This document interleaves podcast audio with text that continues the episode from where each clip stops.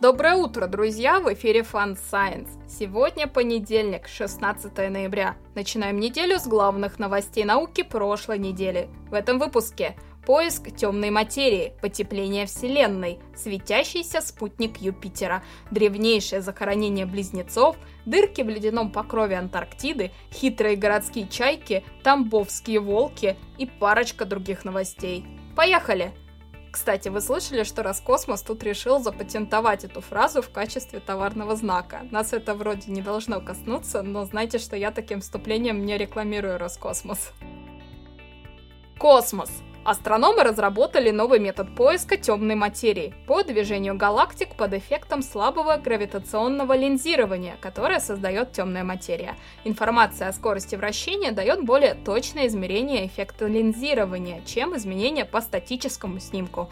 По словам создателей, их метод в 10 раз точнее лучших современных методов, так что ждем исследований с использованием новой технологии. Средняя температура газа во Вселенной повышается. Такой вывод сделала японско-американская команда ученых после измерения температуры газа в 10 миллиардах световых лет от нас, то есть 10 миллиардов лет назад.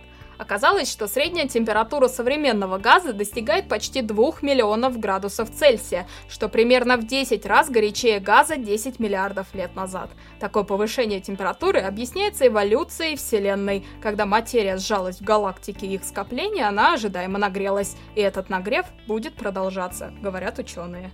Лабораторные эксперименты показали, что Европа, спутник Юпитера, может светиться в темноте. Свечения могут давать соли в поверхностном льду, на которые воздействуют электроны сильного магнитного поля Юпитера. Вот только эксперимент проводился в течение 20 секунд, а Европу обстреливает электронами уже многие миллионы лет. Кто знает, какой эффект дает такое продолжительное воздействие. В общем, ждем, когда туда прилетит какой-нибудь исследовательский аппарат. В лаборатории яркость свечения зависела от конкретной соли, так что если оно действительно есть, ученые смогут частично узнать состав льда. Эксперименты на Международной космической станции показали, что бактерии конкретного вида могут эффективно извлекать металлы из базальта, даже в условиях низкого тяготения. Если ученые сумеют оптимизировать этот процесс, его можно будет использовать для обеспечения полезными ископаемыми колоний на Марсе. Сенат США предложил урезать бюджет НАСА по высадке людей на Луну, но при этом научные программы и разработка автоматических аппаратов и телескопов будут профинансированы в полном объеме. Мне кажется, это правильный подход. Медицина. Физическая слабость и низкая выносливость связаны со значительным риском развития депрессии и тревожности на 98 и 60% соответственно. В исследовании использовались данные почти 153 тысяч добровольцев. О том, что физическая активность действительно помогает в профилактике депрессии, ученые говорят уже не в первый раз. Но, конечно, это не панацея. Последствия инсульта можно предсказать по анализу крови, уже после инсульта, а точнее по уровню белка, который называется тонкий полипептидный нейрофиламент. Его в больших количествах синтезируют нейроны мозга, а когда нейроны гибнут и разрушаются, белок оказывается в спинномозговой жидкости, а из нее попадает в кровь. Пока что клинического варианта анализа белка в крови нет, но, как вы понимаете, после перепроверки результатов исследований он с высокой вероятностью появится, причем довольно быстро. Человек и история. Археологи нашли в Австрии древнейшее известное нам захоронение близнецов, датируемое Верхним Палеолитом, периодом с 40 тысяч лет назад до 10 тысяч лет назад.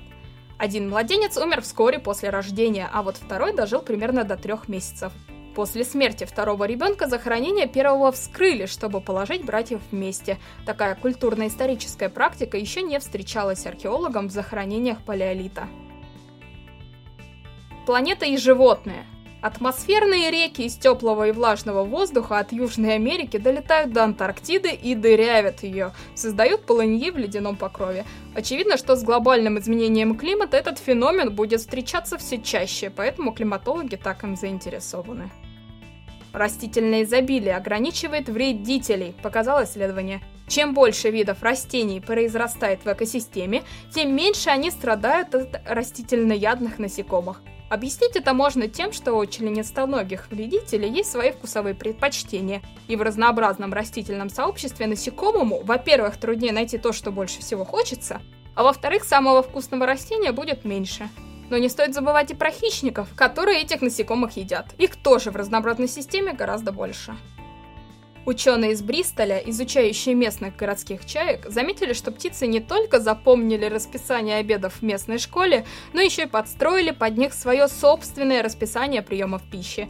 Чайки окружали школьный двор незадолго до начала перерыва на обед, когда школьники с едой и перекусами выходили на улицу, а вот по выходным птицы вообще не появлялись у школы. Это может показаться очевидным, но на самом деле не так уж много проводилось исследований того, как городская жизнь влияет на городских животных.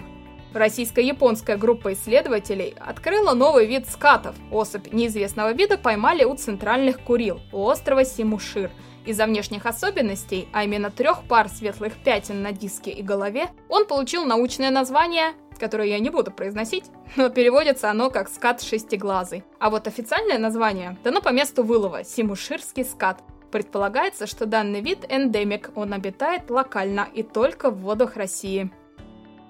Численность волков в Тамбовской области сократилась до двух особей. Судя по всему, основной причиной исчезновения популяции стала нехватка кормовой базы.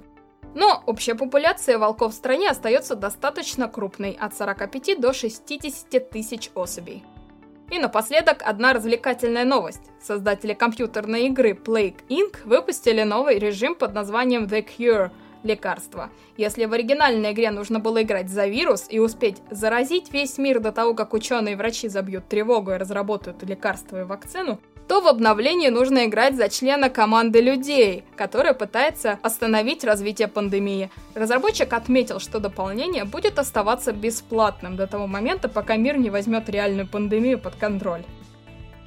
На этом все, друзья. С вами была Дарья. Спасибо за ваше внимание. До следующей недели.